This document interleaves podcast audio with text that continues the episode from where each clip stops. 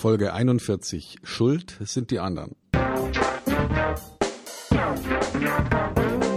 Willkommen bei Fucking Glory, dem Business Podcast, der kein Blatt vor den Mund nimmt. Martin Puscher und Stefan Heinrich sind ihre Gastgeber. Provokateure und vielleicht auch ein kleines bisschen die Helden des modernen Geschäftserfolges. Freuen Sie sich auf Ideen, Geschichten, Vorwürfe, Misserfolge und Erkenntnisse aus der Praxis. Los geht's! Es ist schon ein kurioser Feiertag, der Blame Someone Else Tag. Das ist der Schuld sind die anderen Tag. Beim Mannschaftssportlern kennt beinahe jeder den Ausspruch, nimm du ihn, ich hab ihn sicher. Es ist der Inbegriff dafür, vom eigenen Fehlverhalten oder Unvermögen abzulenken und einen anderen für seinen eigenen Mangel verantwortlich zu machen.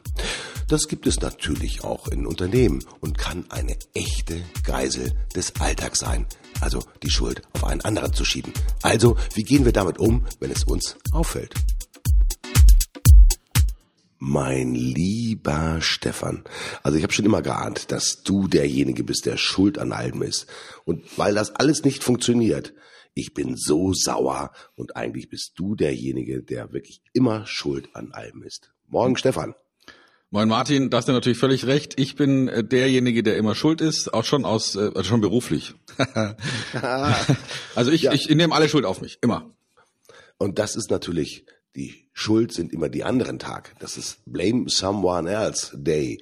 Ähm, das ist durchaus beliebt, äh, nicht nur in Firmen, sondern auch natürlich in der, im familiären Kontext, in dem man sagt, du bist eigentlich schuld. Ich habe keine Ahnung davon, sondern immer Fingerpointing, sag mal, du bist der Verantwortliche. Und das ist, ist schon auch durchaus bequem, oder? Dem anderen die Schuld zu geben. Na klar, das ist super bequem. Also stell mal vor, du hast, hast die Möglichkeit, immer andere zu verantwortlich zu machen für das, was geschehen ist. Das finde ich hervorragend. Also das ist wahnsinnig bequem. Ja, also mhm. da, da gibt's ja diesen wundervollen Dialog. Äh, das ist alles deine Schuld. Warum? Oh, das fällt mir schon noch ein. Also dieses, dieses, ja. Äh, ja, man muss die Schuld auch mal bei anderen suchen. Ne? So dieses, äh, ja, meine Güte, ähm, da kann ich doch nichts dafür, das sind die anderen. Und mein Beitrag wird dadurch natürlich auch stark ähm, ja, zurückgedrängt. Mhm. Das Interessante ist natürlich, das ist auch eine gesellschaftliche äh, Aspekt, der da wichtig ist. Das gilt natürlich auch so, du guckst natürlich auf die Politiker, schuld sind immer die anderen, das sind immer die anderen Parteien, das sind die äh, Politiker, die das nicht richtig machen und so weiter und so fort nur nicht auf sich selber gucken. Also das, was man selber tun kann, spielt gar keine Rolle, sondern es sind immer nur diejenigen da oben, meistens, ja, oder die anderen in anderen Feldern, die dafür verantwortlich sind, dass es einem selbst nicht besonders gut geht. Oder es ist natürlich so, man hat etwas gemacht und man sucht aber trotzdem einen Schuldigen. Ja, man hat vielleicht ähm, seine in Anführungsstrichen Hausaufgaben nicht gemacht. Ja, das ist manchmal bei, Kindern so, sagen, nein, es kam ein Freund vorbei, ich musste mit dem spielen, deswegen konnte ich meine Hausaufgaben nicht machen. Also es gibt immer Möglichkeiten, einen anderen zu finden, der für einen die Schuld übernimmt. Warum ist das eigentlich so bequem, Stefan? Naja, also wir haben ja, wenn man irgendwas schuld ist, hat das ja meistens nochmal irgendeine zweite Konsequenz. Ne? So eine Schuld muss man da ja bezahlen. Also entweder hat man ein Verbrechen begangen und muss dann dafür büßen oder man hat einen Schaden verursacht und muss den dann bezahlen. Und deswegen sind Menschen nicht unbedingt scharf drauf, schuld zu sein, ist ja klar. Und wenn es so einfach ist, sich da selber auszublenden und zu sagen, ne, also ich bin da raus, ich habe damit nichts zu tun und jemand anders ist schuld, dann ist es doch wunderbar, ist doch toll. Mhm. Hat das auch vielleicht mit mangelnder Demut zu tun, dass man sagt, äh, wenn man es kann ja passieren, dass man vielleicht aufgrund von Unfähigkeit oder vielleicht, weil man nicht so gut drauf ist, einfach einen, wirklich einen Fehler gemacht hat. Das typische Eigentor. Ja, beim Fußball ist es ja so, ähm, die, der gegnerische Stürmer läuft auf dich zu und ähm, du versuchst den Ball noch wegzugrätschen und wie durch Zufall, ja, prallt er vom Schienbein ab und macht einen hohen Bogen und fällt über den Torwart in das Eigentor ran. Das ist ein Eigentor. Also ich habe, glaube ich, in meiner Jugend ich glaube, zwei Eigentore geschossen. Das ist ein ziemlich blödes Gefühl. Dann musst du natürlich dich argumentieren oder sozusagen gucken, äh, warum ist das so passiert? Weil derjenige, der das Eigentor geschossen hat, ist, ist natürlich der Geblamte im, im wahrsten Sinne des Wortes. Mhm. Dann guckst du dir natürlich um und sagst, ey, warum habt ihr den nicht rechtzeitig angegriffen? Ich meine, der hätte gar nicht flanken dürfen. Dann, dann wäre ich gar nicht zu der Flanke, hätte gehen müssen und ich hätte ihn gar nicht abwehren müssen und so weiter und so fort. Also es gibt Entscheidend ist, glaube ich, immer die Kette der Argumentation. Ja, weil man versucht beim Thema Schuld sind immer die anderen, erstmal eine Argumentationskette auch aufzubauen, um zu schauen, wirklich, was ist vorher passiert und was hätte im Vorfeld passieren können oder hätte anders machen, äh, anders passieren müssen, um letztendlich so mal diese eigenes, äh, das eigene Verfehlen nicht so mal zu reduzieren. Und das ist, glaube ich, mal so ganz wichtig, dass man versucht dann, wenn man ein ja, Eigentor geschossen hat, erstmal zu gucken, was hätte denn vorher eigentlich an anders äh, passieren müssen, was, wie hätten sich die anderen bewegen müssen und so weiter und so fort. Ich glaube, ganz wichtiger Aspekt, immer zu gucken, ja, was hätte im Vorfeld passieren können. Ist das so, Stefan? Na gut, also letztlich schuld sind ja dann die Eltern, ne? weil ne, hätten die mich nicht zur Welt gebracht, dann, ähm, dann wäre das ja alles nicht passiert. Aber das ist natürlich eine sehr infantile, sehr dumme Betrachtungsweise. Also man, man könnte natürlich auch denken, na gut, jetzt bestrafe ich mal alle dadurch, dass ich, ähm, dass ich behaupte, die anderen sind alle schuld. Und die, die sind alle schuld an den, an den vorhergehenden Ereignissen, die dann zu irgendwas geführt haben. Aber das ist ja Unsinn. Vielleicht ist ja auch überhaupt diese Schuldbetrachtung ähm, gar nicht so hilfreich, weil, weil man dadurch seinen, seinen Blick vor allem in die Vergangenheit richtet. Ja, also, und in der Vergangenheit kann man ja per Definition nicht so wahnsinnig viel verändern. Wenn ich also jetzt angenommen, es passiert etwas und ich, ich investiere relativ viel Zeit, Geld und Nerven in die Frage, wer ist schuld und ich kriege vielleicht sogar ein sehr schlüssiges, allgemein akzeptiertes ähm, Antwortbild. Also es wird völlig klar, wer schuld ist.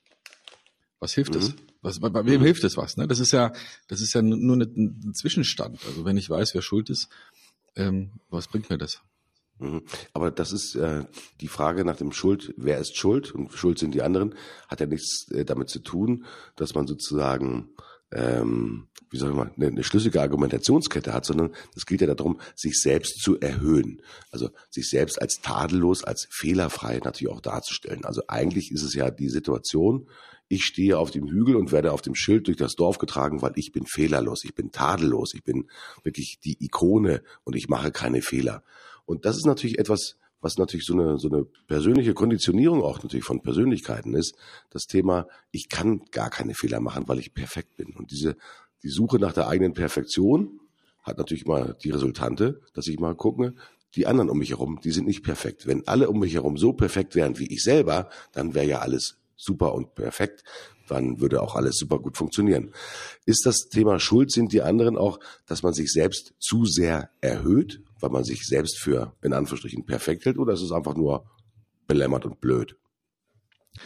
Na, ich glaube, es ist eine Reaktion, die, die wir ohne groß nachzudenken einfach machen. Wir sagen einfach, der andere ist schuld.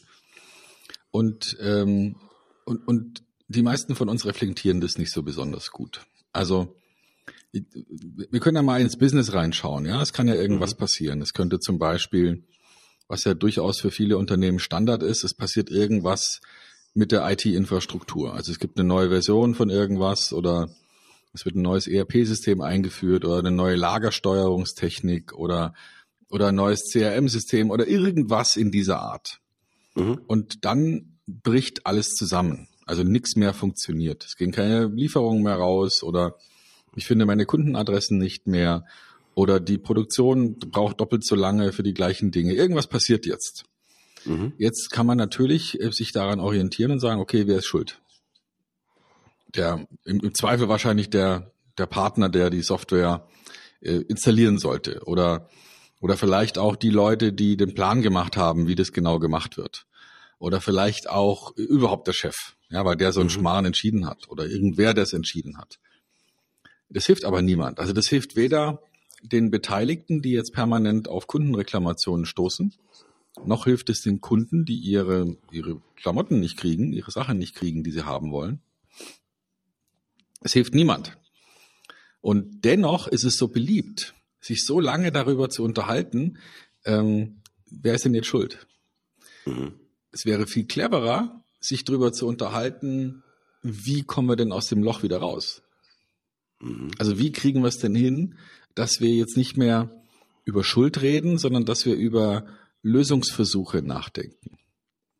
Das ist ja, das ist ja der Aspekt. Ne? Also ähm, ich glaube, dass dieser Blame Someone Else Day oder dieser Schuld ist jemand anders Tag ja eigentlich auch eher als Provokation gedacht ist. Ne? Als, weil wir alle wissen, dass es nichts bringt, jemand anders zu beschuldigen oder, oder die Schuld bei jemand anders zu suchen, sondern wir ja alle Interesse dran haben, dass es eine Lösung gibt auf irgendeine Art und Weise.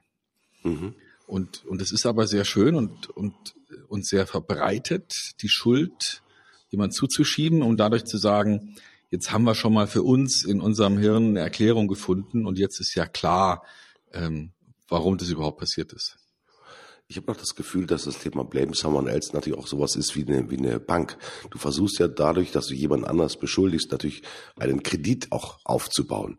Ja, dass der, wenn du den hartnäckig genug beschuldigst ähm, und der dadurch quasi einen Kredit aufbaut, dass du ihn beim nächsten Mal natürlich auch dazu verpflichten kannst, dir besonders gewogen zu sein, äh, vielleicht äh, besondere Dienste zu leisten oder was auch immer, ja, jemand anders für schuldig zu erklären. Wenn der sich nicht wehrt, dann hat er natürlich eine Hypothek auf seinem Konto. Und diese Hypothek muss er natürlich auch irgendwie wieder glatt machen. Das ist natürlich auch durchaus begehrt beim Menschen, dass man sagt, du hast bei, du hast beim letzten Mal genau diesen Fehler gemacht und ich möchte, dass du diesen Fehler wieder gut machst. Also deswegen musst du hier eine besondere Leistung nochmal erbringen. Also das hat durchaus auch etwas mit, ja, fehlverstandener Führung auch zu tun, Stefan. So meine ich das zumindest. Ja, und es hat auch was zu tun mit, mit einem Einschätzungsfehler, also mit einem sogenannten Bias. Mhm. Ähm, es gibt, es gibt einen, einen Test, einen Versuch, der mehrfach gelaufen ist, der beweist, dass wir, ähm, wenn wir eine Ursache nicht kennen, dazu verleitet sind, eine schnelle, einfache Antwort zu finden. Also ich gebe dir gerne mal die Idee dazu. Äh, jetzt äh, liefere ich dir erstmal die Fakten. Es ist so, dass ähm, wenn man die, die Häufigkeit für Nierenkrebs in den USA anschaut, eindeutig feststellen kann, dass kleinere Landkreise, also kleinere Counties, wesentlich höhere, also wenn höhere Raten auftreten, dann vor allem in sehr kleinen ländlichen Umgebungen. Warum ist es so? Wenn wir ein bisschen drüber nachdenken, fallen uns sofort Erklärungen ein, nämlich naja, das ist klar, weil in diesen ländlichen Umgebungen ist vielleicht die medizinische Versorgung nicht so dolle. Oder mhm. vielleicht tendieren die dazu, sich weniger gesund zu ernähren. Oder so. Mhm. Die Wahrheit ist, ähm, das stimmt überhaupt nicht. Diesen, die, diese Kausalität gibt's nicht. Also weder mhm. die Ernährung ist schuld, noch, noch sowas in der Art. Es ist ein statistischer Fehler.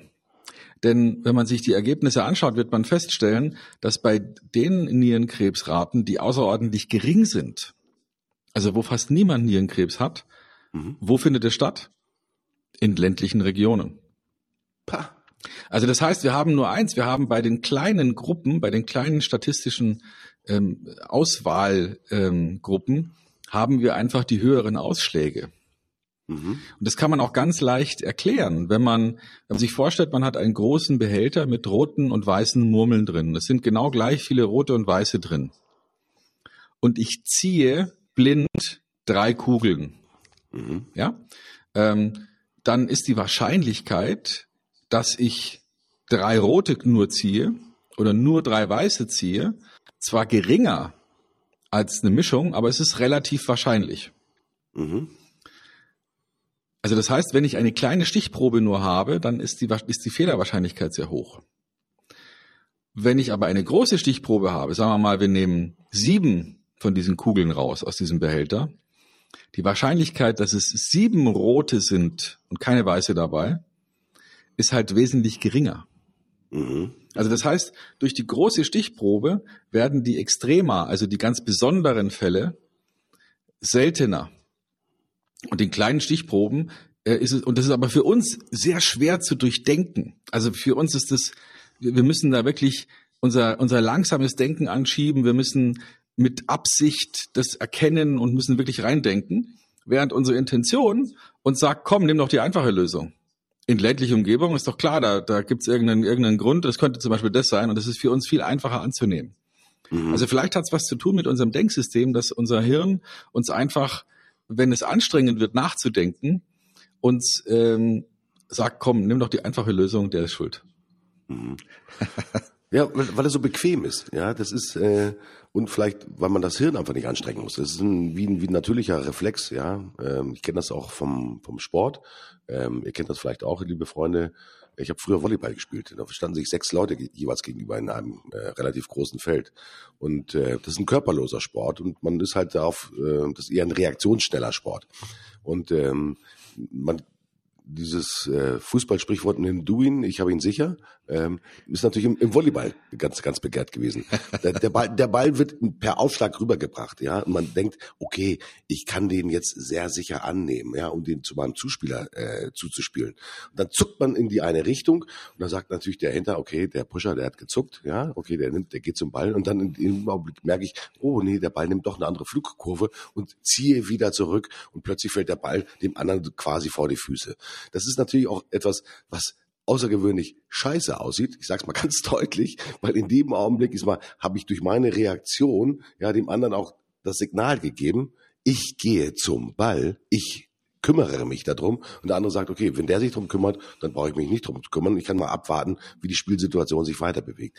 Auch das Thema hat natürlich auch etwas zu tun, blame someone else mit eigenen Bewegungen, ja, dass man auch vielleicht manchmal sagt, ich will eigentlich diese Verantwortung übernehmen, merke dann mhm. aber beim Zug zum Tor, nee, ich kann das eigentlich gar nicht. Ich habe nicht die Traute oder ich habe nicht das, nicht, nicht die Fähigkeit, nicht das Vermögen, das Ding halt wirklich reinzumachen. Das ist auch manchmal, man sieht das vielleicht auch im Fußball, ja, der Mann, der zum Tor geht oder die Frau, die zum Tor geht, ist immer, könnte jetzt eigentlich vielleicht noch mit einem Übersteiger den, den Torwart äh, ausspielen und dann das, das Ding einfach reinmachen. Nein, in dem Augenblick wird vielleicht noch mal keine Ahnung geguckt, äh, läuft da hinter mir noch ein Verteidiger, dass dann diese fehlende Traute, das Ding halt wirklich zu machen, ja, und auch wirklich die eigene Verantwortung zu haben, jetzt wirklich reinzugehen und zu sagen, Bau, das Ding hau ich jetzt rein oder ja, diesen Ball hau ich jetzt ja mit Vollsemmel in den drei Meter Raum rein. Das ist beim Volleyball so ein, so ein, so ein Thema. Das ist auch etwas, äh, das eigene Vermögen, also sich selbst etwas zutrauen. Ja, man versucht vielleicht manchmal so erstmal zum Tor zu gehen und dann merkt man, ich bin nicht schnell genug. Deswegen muss ich gucken, wer hinter mir läuft und ich will das Tor eigentlich nicht schießen. Hat es auch etwas damit zu tun, Stefan, dass man sich selbst manchmal die Dinge nicht richtig zutraut? Ja? Ja, vielleicht. Und vielleicht ist es ja auch ähm, einer der Gründe, wenn man permanent versucht, die Schuld woanders zu finden, dass man dann nichts lernt. Also dass man ähm, auch nichts lernen muss, weil nichts verändern muss. Denn es ist ja meistens einfacher, sein eigenes Verhalten zu verändern, als das Verhalten von irgendjemand anders. Und es ist viel, viel leichter, so mein Denken zu ändern, als das Denken von jemand anders. Also das bedeutet, ähm, hey, wie kann man denn, wie kann man es denn hinkriegen, aus irgendwelchen Sachen, die passiert sind, diesen Reflex, hey, Schuld ist der andere, zu unterdrücken und zu überlegen, was kann ich denn tun, jetzt mal völlig losgelöst davon, wer schuld ist, was kann ich denn tun, um so einen Vorfall beim nächsten Mal zu vermeiden oder zumindestens abzumildern, äh, damit, damit dann nicht äh, nochmal sowas passiert. Mhm. Dafür brauchen aber auch, ich glaube, einen Coach, einen Trainer, der dann die Seite nimmt. Wenn wir bei diesem Beispiel des, des Sports bleiben, ja, ist es dir dreimal passiert, dass du halt allein auf den Torhüter zugegangen bist und du hast nicht geschafft, das Ding halt zu versenken. Ja, was passiert dann? Du raufst dir natürlich die Haare und sagst, okay, warum ist mir das passiert? Aber wichtig ist natürlich, dass einen jemand an die Seite nimmt, nämlich in dem Fall der Coach, der sagt, du, beim nächsten Mal, ich sag mal, äh, mach doch einfach Folgendes. Und man trainiert diese Situation. Es geht ja immer wieder auch darum, dass wir auch, ich sag mal, fit gemacht werden müssen, sag mal, wie wir mit bestimmten Situationen auch richtig umgehen. Das ist natürlich der Unterschied zwischen, ist mal ganz jungen Leuten, die halt neu reingehen in das Business, die halt noch nicht genau wissen, wie sie sich halt in bestimmten Situationen verhalten müssen. Und da ist natürlich der Coach, in dem Sinne die Führungskraft natürlich gefragt, ja, Anleitungen und Tipps und Ideen zu geben, wie es denn zukünftig besser sein könnte, oder? Ja, genau. Und wir können ja mal überlegen, ähm, also ich habe mich jetzt in letzter Zeit mal beschäftigt mit, mit Fukushima mhm. und, und dem, dem Unglück, das da passiert ist. Und das hat ja letztlich dazu geführt, dass Deutschland äh, innerhalb kürzester Zeit entschieden hat, wir steigen aus aus der Kernkraft. Das war ja fast schon eine, eine Schreckreaktion. Ne? Also es mhm. ist passiert und eine Woche später waren, waren wir auf dem Weg raus aus der Kernkraft. Ähm, irgendwie haben wir also der Kernkraft sozusagen die Schuld gegeben. Und wenn man aber mal genau hinschaut, was ist denn da eigentlich passiert, kann man sagen, ähm, naja, also da sind ein paar Sachen passiert. Erstens hat man die, das Risiko falsch eingeschätzt. Denn das Risiko, dass dieses, diesen Landstrich ein Tsunami trifft, der kommt ungefähr statistisch alle 35 Jahre. Mhm. So, das ist schon mal, schon mal klar. Ähm, und, und man hat sozusagen kleinste Maßnahmen, die hilfreich gewesen wären, nicht gemacht. Viele denken ja, das Kraftwerk hat sich nicht abgeschaltet und ist deswegen explodiert, aber das stimmt gar nicht. Das Kraftwerk hat sich innerhalb von Millisekunden nach dem Erdbeben abgeschaltet, weil das einfach eine Standardsicherheitsvorkehrung ist. Es ist nur so, dass es noch eine gewisse Restwärme produziert. Mhm.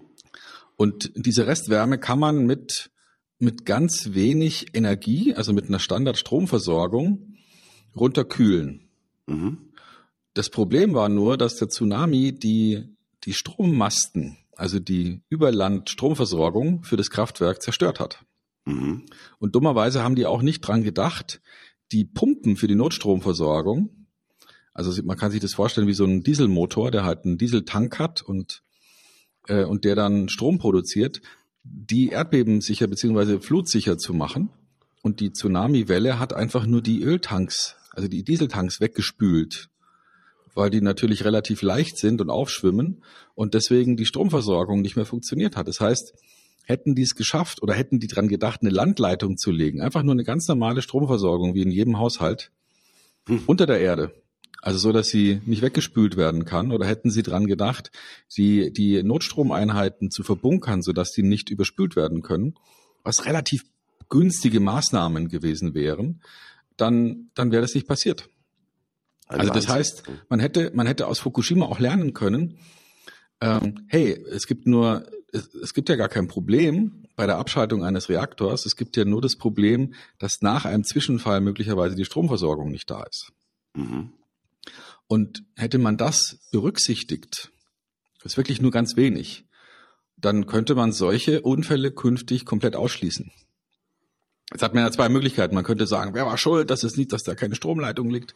Aber man könnte auch sagen, okay, wie, wie kümmern wir uns denn darum, dass jetzt künftig überall diese Stromleitungen sind?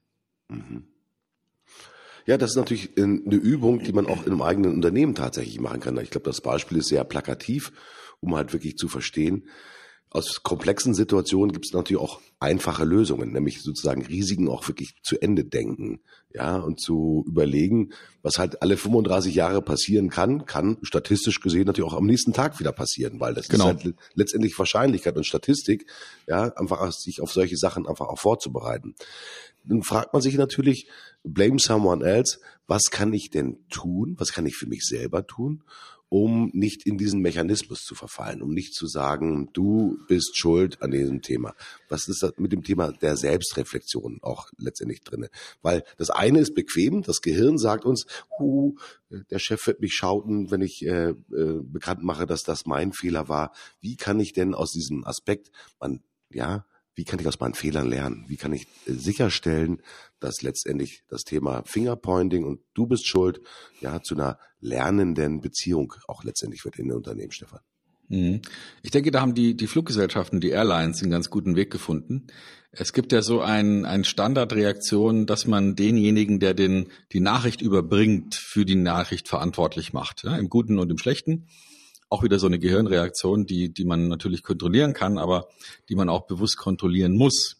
Also wenn einer kommt, äh, wir, wir kennen das ja alle, dass man dann auch den mal kurz den, den Botschafter ja umbringt für die Botschaft, die er verbracht hat, äh, obwohl er gar nichts dafür konnte. Und um diesen Effekt zu, zu reduzieren, haben Airlines ein ganz einfaches Prinzip entwickelt, nämlich es geht nicht darum, wer die Meldung macht, es geht auch nicht darum, wer schuld war an dem Vorfall, aber derjenige, der Kenntnis hatte und nicht informiert hat, mhm. der wird bestraft. Mhm. Interessant. Also das heißt, es geht gar nicht darum, ähm, jetzt irgendjemanden zu blamen oder nicht zu blamen, weil der kriegt gar keinen, also hat gar keinen Schaden davon, wenn er einen Fehler gemacht hat. Aber es geht darum, den Fehler bekannt zu machen, möglichst schnell. Und derjenige, der wusste von einem Fehler, aber ihn runtergespielt hat, egal ob er jetzt selbst dafür verantwortlich war oder nicht, der kriegt das Problem. Und mhm. die haben dadurch eine, eine Meldekultur sozusagen entwickelt, eine Rückmeldungskultur, die, die wunderbar funktioniert im Zusammenhang mit dem Aufdecken und Beseitigen von Fehlerursachen. Mhm. Das heißt also, wenn ich das richtig übersetze, Stefan, dass ein Fehler wird ja immer größer, wenn man ihn verschweigt. So habe ich das. Äh, also der Effekt des Fehlers wird ja immer größer. Ja, wenn man genau. das Thema der Vertuschung. Ja, wenn ich nicht äh, frühzeitig darüber spreche, man merkt vielleicht, oh, da habe ich vielleicht einen blöden Fehler gemacht. Ja, okay, vielleicht merkt's ja keiner. Und dieses Thema des Fehlers wabert durch die ganze Organisation und zieht sich dann in weiteren Aktivitäten auch durch, das, durch die ganze Firma. Und es taucht hier mal auf, taucht da mal auf und alle fragen sich, was ist denn da bloß passiert? Und äh, das ist das Thema, wer war dafür verantwortlich? Das ist die rückwärtsgerichtete Argumentationskette, die man dann aufbauen muss. Das heißt mhm. also in, in meiner äh, Wahrnehmung, wenn ich das richtig verstanden habe, auch wenn du als Mitarbeiter erkennst, oh, hier habe ich einen Scheiß gemacht ja, habe ich einen Fehler gemacht. So, wenn ich so früh wie möglich das Thema öffentlich mache, also mit meinem Kollegen drüber spreche, mit meinem Chef drüber spreche, dann hat man die Möglichkeit, noch die Folgewirkung des Fehlers bestmöglich einzugrenzen. Also wirklich Fehlerkultur im Unternehmen auch zu etablieren, heißt ja sozusagen, Fehler auch durchaus zuzulassen. Das passiert ja einfach, das ist äh, vollkommen normal und menschlich, aber so früh wie möglich es öffentlich machen. Ist das sozusagen der Heilsweg, Stefan? Auf jeden Fall. Also stell dir vor, bei so einer Flugzeugwartung sind am Ende irgendwie noch fünf Schrauben übrig. Ja, wenn das Ding wieder zusammengeschraubt ist. Und dann natürlich wäre es dann erstmal ein Reflex zu sagen, komm, die kehren wir jetzt mal eben weg. Äh, wird schon keiner merken. Ähm, nur dann ist es halt sinnvoller zu sagen, weil man sagt, oh meine Güte, wenn jetzt hier irgendwie wir vergessen haben, da eine Schraube irgendwo reinzuschrauben und äh, und dadurch der Flieger jetzt hier noch mal einen Tag länger in der Wartung steht, was das kostet, möchte ich nicht dafür verantwortlich sein. Mhm. Komm, halt mal lieber die Fresse und und lass es irgendwie durchlaufen. Mhm. Das ist dann ein ganz verständlicher Reflex, aber am Ende des Tages will ja niemand, dass dieses Verhalten stattfindet, mhm. ne, weil das wäre ja fatal. Mhm. Und deswegen haben die sich überlegt, wie kriegen wir denn dieses natürliche Verhalten weg? Antwort, derjenige, der die Schrauben entdeckt hat und festgestellt hat, oh Mist, da sind ja ein paar Schrauben übrig und nichts sagt, der ist schuld. Mhm. mhm. Und nicht derjenige, der vergessen hat, die Schrauben reinzudrehen. Mhm. Und, und das wird auch konsequent so durchgezogen. Und das halte ich für eine super Idee, um, um Qualität hochzuhalten und dafür zu sorgen, dass Menschen nicht jetzt Fehler suchen, um jemanden in den Senkel zu stellen, sondern Fehler suchen, um sie zu beseitigen. Das hat auch etwas mit einem Schulterblick zu tun. Das heißt, dass man auch manchmal Kollegen ja in der Firma auch über die Schulter blicken kann und sollte. Ja, also bei uns in der Firma gibt es den äh, sogenannten Schulterblick. Äh, Aktivitäten werden vorangetrieben und so weiter und so fort. Wichtig ist immer wieder, dass einer einem mal über die Schulter guckt, um nicht zu erkennen, ob da nicht irgendwelche Schrauben halt rumliegen, äh, um dieses Beispiel einmal aufzunehmen. Ja, um zu sagen, nicht erst dann, wenn die Arbeit erledigt sein soll, zum Zeitpunkt X, ja, dass man dann feststellt, hier sind noch irgendwelche Schrauben übrig oder hier sind noch einfach Aktivitäten nicht gemacht, Farbkorrekturen oder weiß auch, weiß der Teufel was. Das ist, glaube ich, immer wichtig, auch sozusagen im Miteinander letztendlich zu gucken, ja, wie kriegt man denn auch tatsächlich ein vernünftiges Ergebnis hin? Und dieses Thema der Schulter oder des Schulterblicks ist hilfreich, ja, für jeden von uns, letztendlich zu sehen, wie kriegen wir denn unsere Arbeit vernünftig, ich sag mal, nach vorne gebracht. Das hat nichts damit zu tun, dass man sich selbst das nicht zutraut, sondern das ist nichts anderes als, ich habe eine zusätzliche Fähigkeit gewonnen, indem mein Kollege tatsächlich über meine eigene Arbeit mal drüber schaut und das auch mal selbst bewertet. Und dem fällt vielleicht etwas auf, dass vielleicht da oder dort die eine oder andere Schraube fehlt. Hm, genau. Ja. Ja. So, es ist, es ist ein, ein, äh, ein, ein, wir müssen einfach akzeptieren, dass wir als Menschen dazu neigen, die einfache Lösung zu wählen. Hm, wir dürfen uns Prozesse schaffen, die uns davon abhalten, dass deswegen Blödsinn passiert, dass wir Dinge falsch einschätzen, dass wir schlechte Entscheidungen treffen. Und wir dürfen sowas wie bei den Airlines ähm, tatsächlich bauen und auch als Kultur leben, dass es nicht darum geht, jemanden jetzt verantwortlich zu machen für etwas, sondern dass es darum geht, möglichst schnell ein, eine Lösung zu finden. Ich denke mal, dass der, der Dieselskandal und alles, was bei VW diesbezüglich abgelaufen ist, ein sehr schönes Anschauungsobjekt ist für, für so eine Verschleierungs- und ich war nicht Schuldkultur, ähm, die letztendlich für das Unternehmen einen riesen Schaden gebracht hat. Und dass es möglicherweise besser gewesen wäre, da ähm, eine Kultur zu etablieren. Vielleicht gelingt es ja jetzt, wo Menschen einfach die Hand heben dürfen und sagen dürfen, ich habe hier was entdeckt, da müssen wir mal drauf schauen, ähm, ohne dass sie danach als ähm, ja als wie soll ich sagen als Anschwärzer oder als Kollegenschwein ähm, für immer geächtet sind. Ich glaube, das ist super wichtig, dass man auch das Vertrauen hat, wenn man einen Fehler gesehen hat, ja, und wenn man das öffentlich macht und wenn man das meldet im, im klassischen Sinne, dass man dafür nicht bestraft wird, sondern das ist letztendlich ist immer eine natürliche Reaktion ist, bevor ein riesengroßer Fehler entsteht, ja, muss irgendjemand auch, wenn er den Fehler auf dem Weg quasi, äh, wenn er wächst, dieser Fehler, das frühzeitig zu sagen und natürlich auch, ich mal, die notwendigen Maßnahmen auch einfach zu ergreifen, um diesen Fehler mhm. einfach auch tatsächlich zu reduzieren. Das hat etwas mit Vertrauen natürlich auch zu tun, dass man das Vertrauen hat, wenn ich hier etwas sehe, was nicht gut ist und wenn ich das öffentlich machen kann, also wenn ich mit, mit, mit Kollegen und mit meinem Chef drüber sprechen kann, dann ist das keine ja, Kollegenschwein-Nummer und kein Anschwärzen, sondern hat das etwas damit zu tun, dass wir einfach die bestmögliche Leistung erbringen wollen. Und das ist eine Frage, ich stimme dir zu 100 mhm. Prozent zu, das ist eine Frage von Kultur. Ja, und auch von Werten, die man letztendlich gemeinsam lebt. Ganz wichtiger Aspekt, den ich jetzt mitnehme, Stefan, und sage, hm, ja, äh, die Mitarbeiter einfach trainieren, ja, das noch besser zu tun und frühzeitiger zu sagen, hier kommt möglicherweise ein Problem auf uns zu und das sofort zum Thema zu machen. Ganz wichtig, absolut wichtig. Ja, Stefan. Bin ich dabei? Ja. Ähm, also das heißt, dieses Schuld sind die anderen ist zwar bequem, aber es hilft ja eigentlich keinem. Es hilft weder demjenigen, ist immer der das Fingerpointing macht und sagt, du bist schuld. Es hilft auch mir selbst nicht, weil ich dann einfach nicht dazu lerne, weil ich nicht, mhm. nicht wachsen kann. Und es hilft natürlich der Organisation nicht, weil man einfach keine gute Leistung auch tatsächlich erbringen kann. Und das ist natürlich das, was wir gemeinschaftlich versuchen, natürlich bestmöglich ist immer umzusetzen, Stefan. Ja. Genau. Martin, das war ähm, die erste Sendung im neuen Jahr 2018, ausgestrahlt am Freitag, den 5. Januar. Ähm, wie war denn deine erste Jahreswoche? Oh, die war unterhaltsam. Ich bin natürlich aus einem relativ entspannten ist mal Weihnachtsurlaub zurückgekehrt mhm. und äh, war, ich habe mir etwas zu Herzen genommen, was du mir schon mal bei einer der letzten Sendungen gesagt hast. Räum den Schreibtisch auf. Und das Thema, den aufgeräumten Schreibtisch zu sehen, wenn man zurück aus einem Weihnachtsurlaub zu kommen, das ist ein sehr erhebendes Gefühl, weil man einfach das Erleben hat, ich bin frei.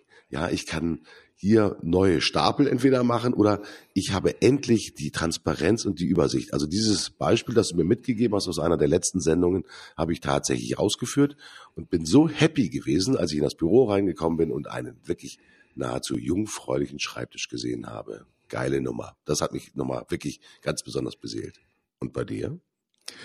Ja, bei mir ist es der der, der Urlaub gewesen, den ich mir über die Feiertage genommen habe. In, Im Warmen war nochmal zwischendurch getankt. Ähm, ne, also kalt ist nicht so meins, ich brauch's warm. Habe mir noch mal ein bisschen die, die Mittelmeersonne auf dem Bauch scheinen lassen und, äh, und mich draußen betätigt ähm, und viel nachgedacht. Ähm, ein kleines Buch geschrieben, das ähm, im Juni, denke ich mal, rauskommen wird. Ähm, so ein 30-Minuten-Buch von der ähm, Gabal-Reihe äh, zu Content Marketing. Mhm. Und ja, hab's mir, hab's mir gut gehen lassen und das war eine, eine sehr schöne Zeit und äh, jetzt bin ich energiegeladen und freue mich auf 2018. Und ich hoffe natürlich, dass unsere Zuhörer und unsere Mitmacher genau mit der gleichen Energie beseelt sind und das Jahr 2018 zu ihrem Jahr machen. Denn dazu sind wir auch durchaus in der Lage, mit Fucking Glory euch ein paar Impulse zu liefern, wie dieses Jahr für euch zu einem super Jahr werden kann. Stefan, wieder mal jede Menge gelernt. Ähm, blame someone else äh, ist blöd. Wir machen das zukünftig nicht mehr, sondern wir lernen und wachsen weil wir möchten zu den Top-Leuten gehören und mit deiner Hilfe gelingt es auch sehr gut. Ich bin raus, sage Tschüss, bis zum nächsten Mal, euer Martin Puscher. Danke Martin, ich bin Stefan Heinrich, ich bin auch raus. Wir hören uns nächste Woche wieder und bis dahin alles Gute. Ähm, gebt uns eure Tipps, eure Ideen, eure Anregungen. Was wollt ihr hier hören? Und schon nächste Woche kommt die nächste Idee von uns. Bis dahin, alles Gute. Ciao.